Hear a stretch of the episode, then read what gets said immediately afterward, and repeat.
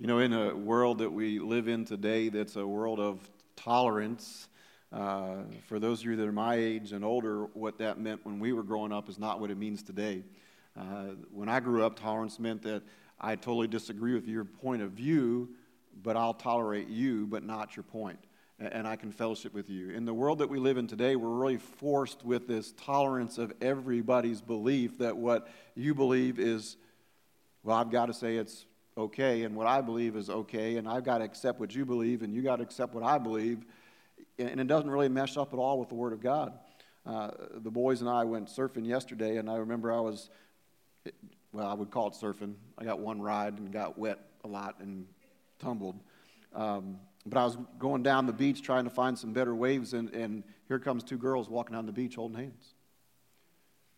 You know, and I, even in preparation for this sermon, was kind of caught off guard and, in how do you respond to that? If that would have happened when I was young, everybody would have looked at them with this awkward look and not agreeing with. But in today's world, if you give that look, then you're the one that's wrong.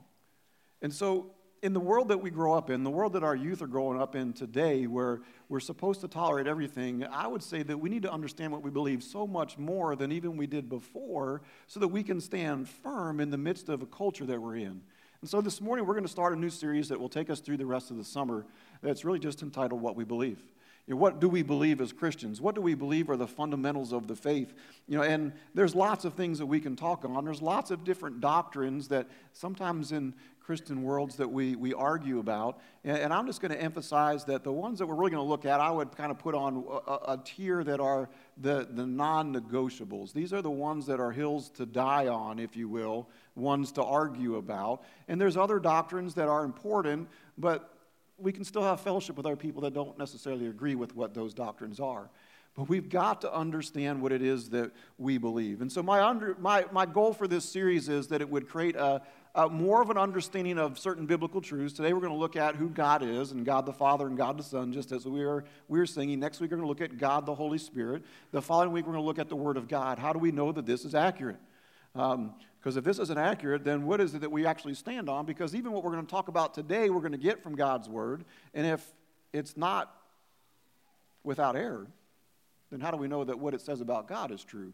Uh, and so, as we build upon these things, hopefully, it, for a lot of you, it'll just be a reminder. For some of you, it'll be new information. Uh, but for all of us, I hope it gives you a desire to go back in throughout the week and study more of the things that we're talking about. Um, we're going to fly over God.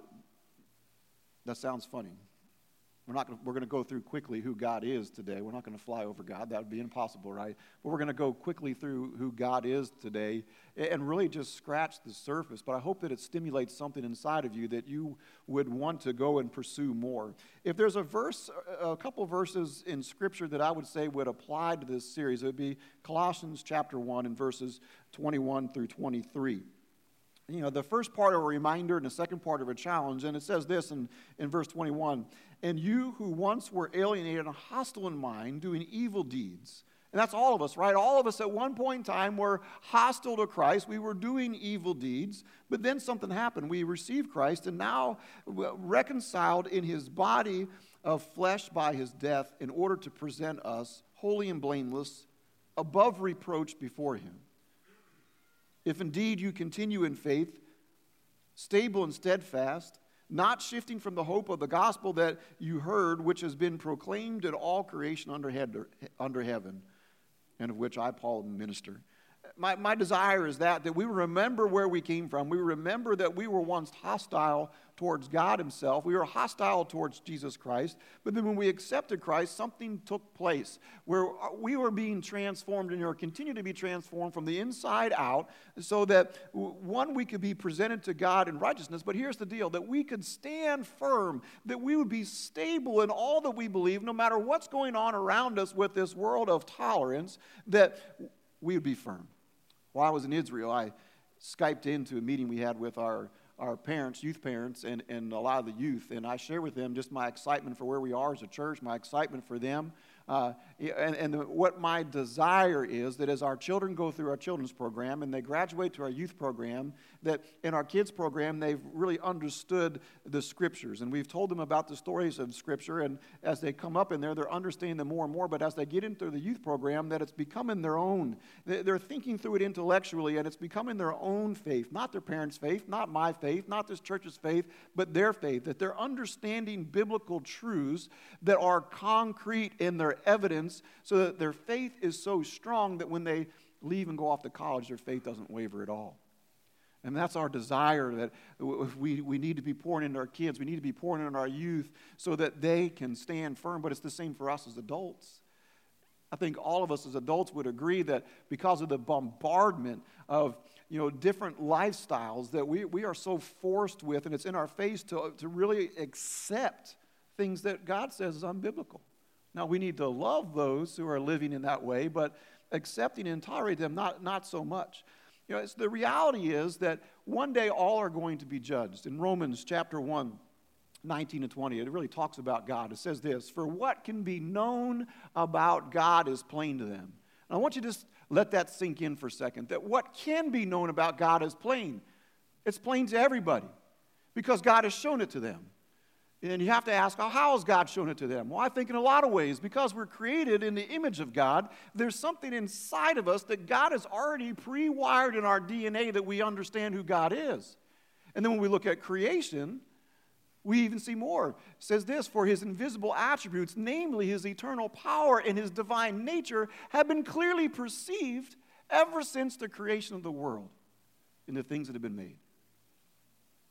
Just look at creation around us. Look at the details of creation. Look at this the human body and the complexity of it. There is no way fathomable that it happened by chance. And what this is saying, God has made it so plain to people about who He is just in what He has created, so much so that here's what Romans says they are without excuse.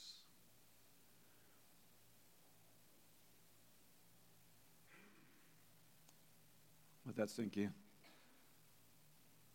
Just because of what God has already wired us with is in, in, in creation, what we see all around us, that He has made it so plain about who He is that every person is without excuse. We need to understand who God is. We need to understand what we believe about God, so much so that we are, our faith is increased, but that we can stand and talk to other people who don't think that there is a God, that don't think that, that, that they think that this just happened and not do it in a way that is argumentative, but in a way that you know, they just see something different inside of us and say, I want some of that. You know, just about every religion uh, believes in God, right? Except for atheists. You know, I scratch my head on that one, but they believe in God, and you can talk about God all day long until you talk about who? Jesus. And then everything changes. We believe in God the Father. A lot of religions believe that, but as we sung, we believe in Jesus Christ. We believe in the Holy Spirit that make up one God. We believe that there's only one God, one living and true God. He is intelligent, He is spiritual, He is personable, He is the creator, He is the redeemer, He is the preserver of our salvation, He is the ruler of all of this universe. He is the Alpha and Omega, the beginning and the end. He is never ending. He is perfect. He is all powerful. He is all knowing. He knows about the past. He knows about the present. He knows about the future. He knows all things, and to Him we owe our love and our honor and our respect and our worship. We believe there's only one God. Only one. The Bible makes it clear in Isaiah 43 10 that there, there are no other gods. It says this that you are my witnesses, declares the Lord, and my servant whom I have chosen, that you may know and that you may believe in me and understand that, now listen to this, I am He. It's a very significant statement in the, in the Hebrew. I am. We're going to see this a little bit later that Jesus said those same words and he got in serious trouble for using those words that I am he and before me there was no God that was formed nor shall there be any after me that he always was that he always will be that this is what we believe about God. In Revelation you know chapter 22 and verse 12 and 13 this is what it says and behold I'm coming soon and I will bring my recompense with me to repay each one for what he has done. I am the Alpha, I am the Omega, I am the first, I am the last, the beginning and the end. This is what God declares about himself that he is God. There is none like him. Here's some other things that we believe about God and some verses that go along with them. As I said earlier, we're just kind of flying through some of this. God is perfect and he is holy. There is none like him. He is all powerful. He is omnipresent. That means he's everywhere. He is all knowing. He knows everything. He knows everything that you have done, everything that you have thought, everything that you have acted upon, that you've already done. He knows what you're thinking right now. He knows what you'll do tonight. He knows what he, he knows all things. He is all powerful. He is everywhere. There is nothing that we can do that we hide from God. We need to allow that to sink in as we understand who God is. But isn't it awesome to know that He's also all loving? That He is a God of love, a God of mercy. And so, one of the things that we believe about God is that He is a loving Father. Now, many of us, you know, have great dads, and some don't have great relationship with their dads. And so, a lot of times that affects our view of who God is as Father. But as we read through His Word, He talks about God as Father. I'll just tell you a story that you guys, some of you may remember back in, I think, 89, there was a, in Armenia, there was a great earthquake. And it pretty much leveled everything. The earthquake took place during the, during the morning when the kids were in school. And there's one particular school that just imploded upon itself. And as people came and workers came, they're all trying to dig out to get to these kids. And hours went by. And you know, it was five hours, eight hours, 10 hours, 12 hours are going by, and they kept digging and digging. And there's one dad that said, No matter what, son, I will always be there for you. He dug and he dug and he dug. At 12 hours, I told him it's not, there's no way that those kids are alive. They hadn't heard anything. It went on for 24 hours and then 36 hours, and people are trying to say, it's useless, don't do it. He was digging so much that his hands were bloody. Then he heard the voice of his son. As he cried out his name, he said, Dad, I'm here.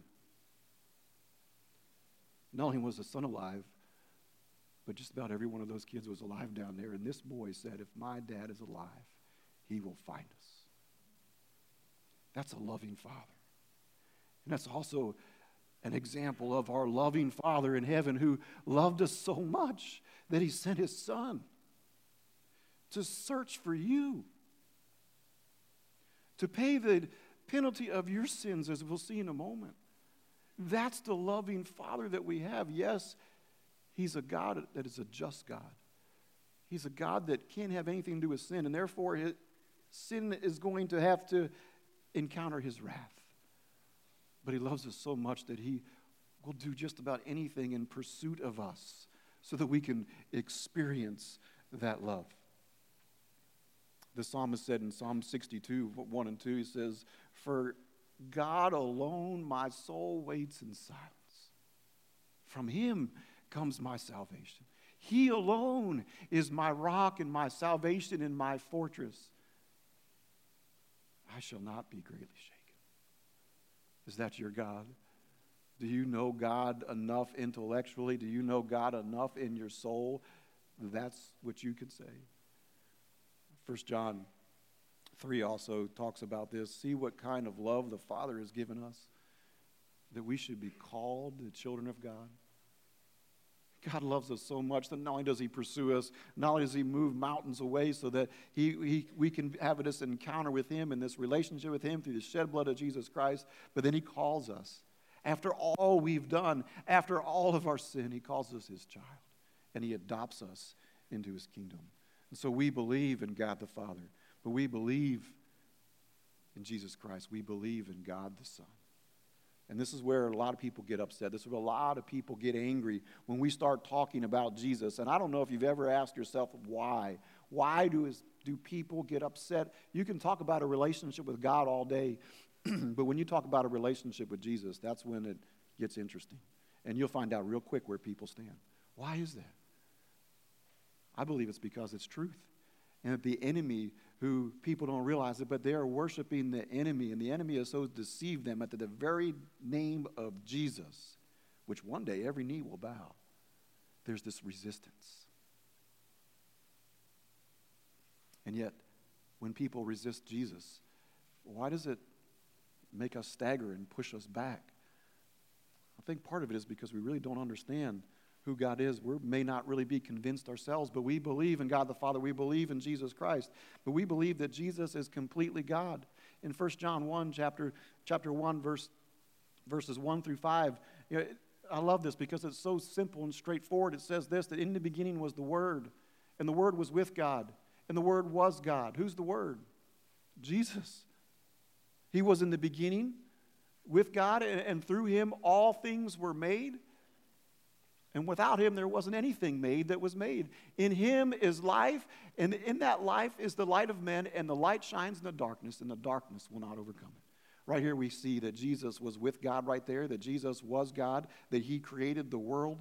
You know, and, and some, so many times we separate Jesus, God, the Holy Spirit. We, we, it's, you want to get a headache, try to figure that one out. But it's one God with three parts, you know, that he was with God in the beginning. We also believe that Jesus was completely man without sin in 2 Corinthians 5, uh, verses 20 through 21. It says this Therefore, that we as are ambassadors for Jesus Christ. God is making his appeal through us. You know, here's the mission that we have to multiply disciples. That mission is to, as ambassadors for Christ, that God is making his appeal to the nations through you. Remember, we saw before that there is no other plan. The, Paul says to the first Corinthians or the Corinthians, we implore you on behalf of Christ, be reconciled to God. For our sake, make him, make him to be sin who knew no sin. Jesus made us. He who had no sin took on our sin and therefore the entire wrath of God, so that in him, in Jesus, we might become the righteousness of God. The only way that Jesus could take your sin, my sin, was that he was perfect, without blemish. But still, people get mad. They get mad about the word and the name Jesus. You know, there's many religions that believe in God the Father, but they don't believe in Jesus Christ. In fact, that's the difference between just about every other religion. They don't believe what we believe and what the Bible says about who Jesus is. And they don't even, they have this in, comprehension of Jesus. As a matter of fact, they don't even understand that Jesus himself claimed to be God. Did you know that?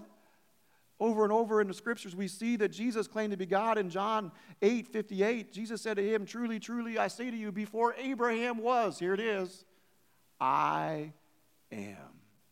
Remember, we saw that earlier in the Old Testament. It's a significant statement of the declaration of God. Before Abraham was, Jesus saying, I am, I was, I am God. And let me tell you something the Jews understood that. And later on in John 10, verse 30 and 33, we see this. Jesus again said, I and the Father are one. The Jews knew what he was saying, and we see this in verse 33. The Jews answered him, It is not for a good work that we are going to stone you for blasphemy, because you, being a man, make yourself God. They understood what Jesus was saying. They understood that he was claiming to be God, and that's what he was murdered for, was proclaiming to be God. You see, this is the hinge of all Christianity. Either he was God or he wasn't. Either he was who he said he was or he wasn't. If he wasn't, then everything that we believe goes out the window. But if he was, everything changes. You know, the interesting thing is that even the demons knew who he was. In Mark chapter 3 and verse 11, it says, Whenever the unclean spirits saw him, they fell down before him and they cried out, You are the Son of God. Imagine that. I would love to see that.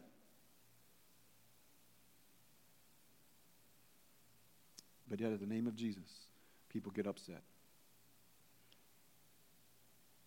Because they don't realize that Jesus was God. They don't realize that Jesus, in being God, loved us so much that he came, took on human flesh, dwelt among us, and then he died to pay the penalty for our sins.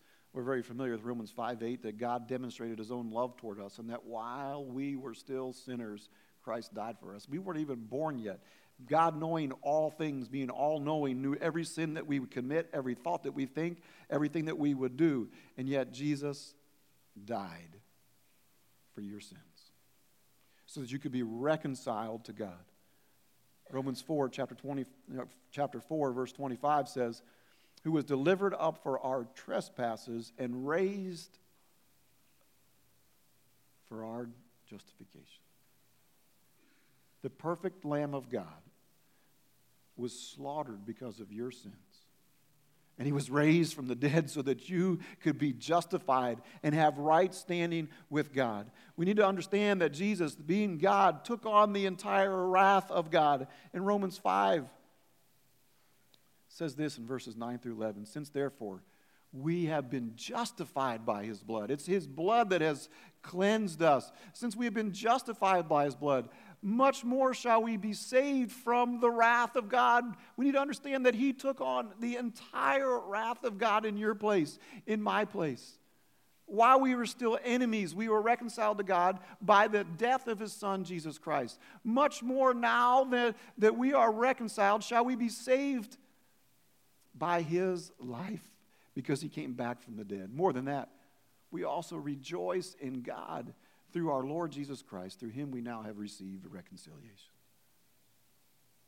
It's easy to come to church and sing songs about Jesus and to say, Yeah, I want to accept Jesus because I want my sins paid for, and never think about what he went through for us. That's why we need to understand God. We need to understand who he is. We need to understand his attributes. Yes, he's a loving God, but he's a God of wrath. He can't stand sin. And so, in his love for us, he's made a way to pay for our sins so that we could have just right standing with Him, but also that we can have this relationship with Him. But here it is. Here's the hinge pin of it all. We believe that Jesus is alive. Right? This is what changes it all. You know, that if, if he died and that was it, then what, we, we, don't, we don't really have anything to stand on. But if he came back from the dead, and as he claimed to, then it changes everything. Uh, we have in, in 1 Corinthians 15 what we call the Apostles' Creed. Some churches recite this every Sunday. I think that's a good thing to, to understand what is it but that we believe. Here's what Paul is saying to the Corinthians For I delivered you something that was of first importance that I received that Christ died for our sins. Everybody would believe that Christ died. Maybe not for the sins that he lived, that he died, that he was buried.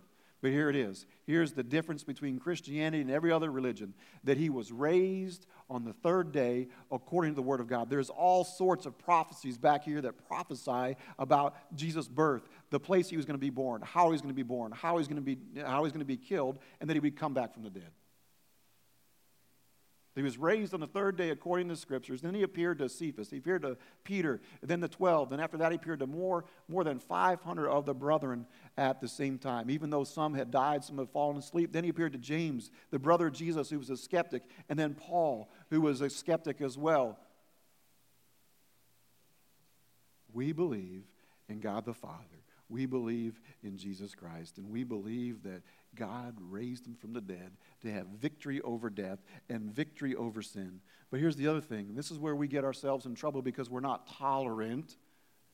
There's only one way to heaven, and that is through Jesus Christ. Jesus himself said in John 14, 6, I am the way, I am the truth, and I am the life. No one gets to the Father except through me. Now you might think, well, that's not very loving.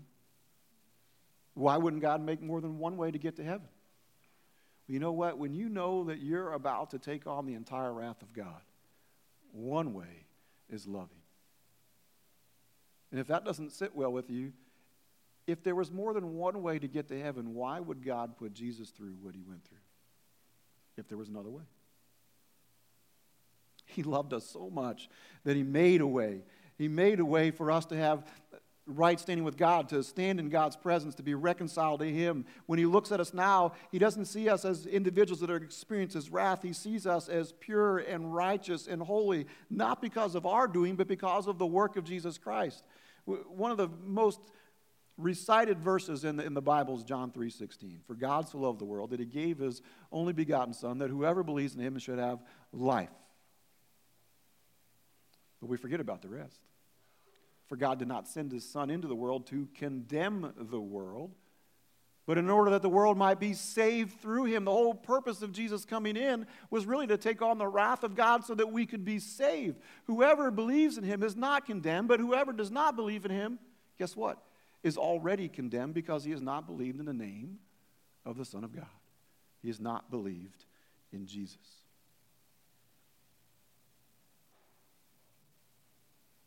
We believe that Jesus is the only way to have a relationship with God, is the only way to get to heaven. 1 John 5, 11 and 12 puts it very simply. As a dumb jock, I love it when the Bible's clear. It says this Listen, this is the testimony of God that He gave us eternal life. And this life is in His Son.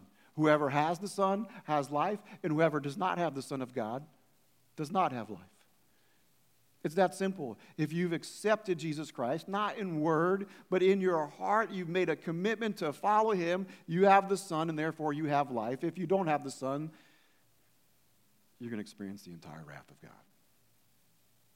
This is why this mission is so important. That there's so many people out here in our own community that have no idea that where that they're going to experience the entire wrath of God. And we, if we understand who God is and we understand what is about to happen to them, and we love God and we love them, then we've got to share this good news with them because here's the reality. One day soon, Jesus is going to return. This reality hit me hard when I was in Israel standing there and looking at the things that are, are taking place. It may be today, it may be in a couple weeks, it may be in a few years. It, it, who knows when it's going to be? But the reality is this the stage is set for Christ to return at any moment. We don't know. The disciples thought that he was going to return soon in Acts as they saw Jesus ascend into heaven. They're standing there wondering what on earth is going on. An angel said, Men of Galilee, why do you stand there looking into heaven? This Jesus who was taken up into the heavens will one day come the same way that you saw him go up. He is going to return soon. And so we need to make sure that we are in right standing with God, that we understand who He is, that we accept Him as our Lord and Savior. But then we need to be able to tell other people because of our understanding and because of our love and compassion for them that we wouldn't be so scared and intimidated to be silent. You see, the reality is this the words that Jesus said in Matthew 7. I think even for some of you sitting here this morning, some of you are going to hear these words. Not everyone who says to me, Lord, Lord, will enter into the kingdom of heaven. But only the one who does the will of my Father who is in heaven. On that day, many will say, Lord, Lord, didn't we prophesy in your name? And cast out demons in your name and do many mighty works in your name and serve in VBS in your name and teach those third graders in your name? And I will declare to them, I never knew you. Depart from me, you workers of lawlessness. He's coming soon.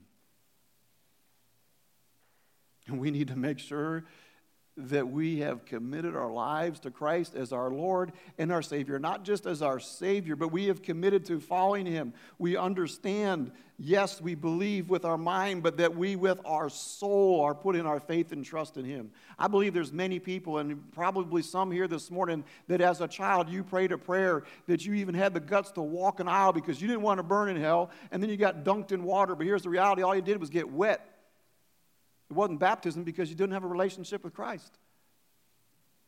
Praying a prayer, walking an aisle, does not mean that you have a relationship with Christ. I believe many people who have done that are going to hear the words of Matthew 7 one day. I never knew you. He's coming again soon. He's a God of that all knows all things.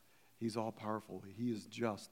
He is a God of wrath, but He is a loving Father. He has sent His Son so that we could have our sins paid for. And that if we put our faith and trust and follow Him, not in word only, but in our actions and our deeds, not only do we have our sins paid for and that we get to spend eternity with Him, but He transforms our lives from the inside out. I believe there's many here today, you've made a profession of faith, but there's been no transformation at all. That may be because you don't have a relationship, but it may mean just because you don't understand some of these, these truths. And God's saying it's time for you to study for yourself. It's time for you to dig in here and understand who I am. I've put it all in here so that you can understand, so that you could grow in your faith and, and, and become more Christ like, and therefore participate in making God's glory known and sharing the gospel of Jesus Christ with every person that will listen. John 10, verses 9 and 10 puts it so clearly that if we confess, with our mouth that Jesus is Lord. And then believe in our heart that God raised him from the dead, it says you'll be saved. For it is with the heart that one believes and is justified, not intellectually, but is right here in our soul that one believes and is justified, and in our mouth that we confess and therefore saved. If you aren't sure that you have a relationship with Christ, today's the day to make sure if your faith is wavering back and forth because of the doctrines of the world, because of this tolerism stuff, today's the day to make a commitment to get in here and start studying God's Word. Study who He says He is. In, in two weeks, we'll look at is this true?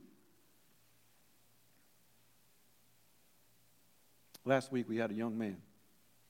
He's sitting back over here somewhere. Young teenage boy came forward to say, I want to know who Jesus is. What about you? How many are here today that need to know who Jesus is? We're not going to force you, we're not going to twist your arms, but we just want to present the evidence to you so that you can make your own decision whether this is true or not.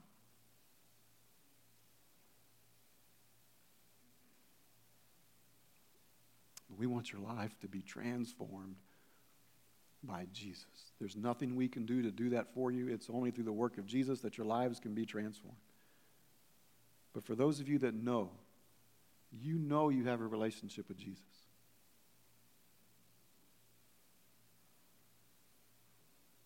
Do you love him enough? Do you love your family and your friends enough to have the guts to share who Jesus is with them? One day he's coming back one day soon. And the last thing I want to hear when I get to heaven is that I didn't do all the things that He asked me to do. And even though I don't know that this is possible, I surely wouldn't want to be standing there seeing somebody that's about to stand before God and look at me in the eyes and say, Why didn't you tell me?